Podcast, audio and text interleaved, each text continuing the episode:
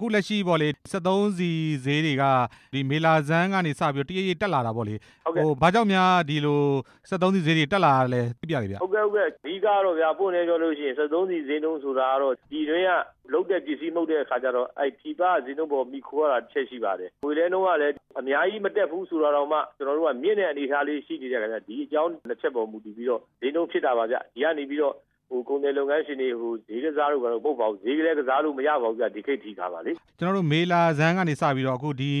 မေလာ18ရက်အထိထိပေါ့လေဒီနေ့အထိဟုတ်ကဲ့ဟိုစက်သုံးဆီဈေးနှုန်းပေါ့လေကွာဟချက်လေးဟုတ်ကဲ့ဘယ်လောက်များကွာဟသွားလဲသိပြလေဗျဟိုမေလာဇန်လောက်ကဆိုလို့ရှိရင်ဟိုက92ဆိုလို့ရှိရင်1လီတာကိုတာမန်ဖြစ်130 115ကျပ်လောက်ပဲရှိတာလေအခုဆိုလို့ရှိရင်ကျွန်တော်တို့က100 အစိတ်135လောက်ရှိတယ်ဆိုတော့1လီတာကိုသူက20လောက်တော့တက်သွားတာပွာသွားတာပေါ့နော်ဒီဒီနေ့ဈေးနှုန်းရတော့ရင်92ကို145ကျပ်ရှိတယ်လို့ကျွန်တော်တို့ကြားတာအဲ145ကျပ်ဆိုတော့မဟုတ်ဘူးဗျကျွန်တော်တို့စိုက်ဆိုင်နဲ့တော့မတူဘူးဗျ100အစိတ်ရောင်းတဲ့ဆိုင်ရှိတယ်135ရောင်းတဲ့ဆိုင်ရှိတယ်145ရောင်းတဲ့ဆိုင်တွေဒါဆိုင်နဲ့ဆိုင်တော့မတူဘူးဗျ145ရောင်းတဲ့ဆိုင်နဲ့တစ်ဆိုင်နဲ့ဆိုင်တော့တွေ့ပါလေဗျမက်ဆိုပါလို့လေ 95လောက်ဆိုလို့ရှိရင်လည်းမေလာဇန်လောက်ကကျွန်တော်တို့ဒီနေ့150 160လောက်တွေ့တယ်ဗျအခုကျတော့ကျွန်တော်တို့က185အစိုးရလည်း180လောက်ကြတဲ့ခါကျတော့အဲ15ကျ20လောက်တော့တက်သွားတာပါပဲငွေဘူးကမော့ဈေးရလေဒစီကိုကျွန်တော်တို့ကဟိုဒေါ်လာလောက်တက်ပြီဆိုလို့ရှိရင်ကျွန်တော်တို့ကဒီဘက်ကကြမ်းမြင့်ပေါ့နော်ကျွန်တော်တို့ဒီဘက်ကကြီးကြီးကြတဲ့ခါကျတော့ကျွန်တော်တို့ကဘယ်လောက်တက်တက်လဲဆိုတော့1လီတာကိုဟို10ကျပ်30လောက်တက်တာပေါ့နော်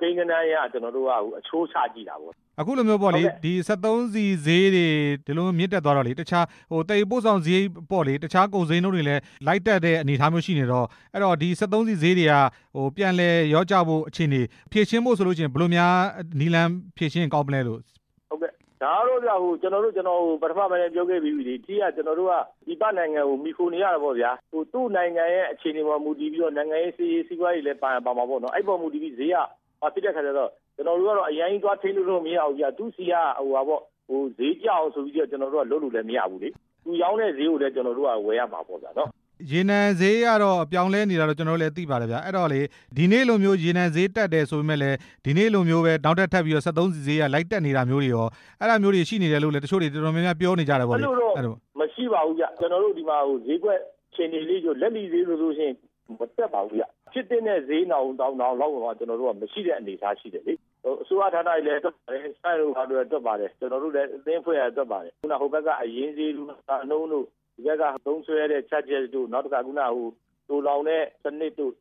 ဟိုမူတည်ပြီးတော့ကျွန်တော်တို့အကြမ်းမြင့်တွက်ကြည့်လိုက်လို့ရှိရင်ဒါကျွန်တော်တို့အခုလက်ရှိရောင်းနေတဲ့နှုံထားသည်တကယ်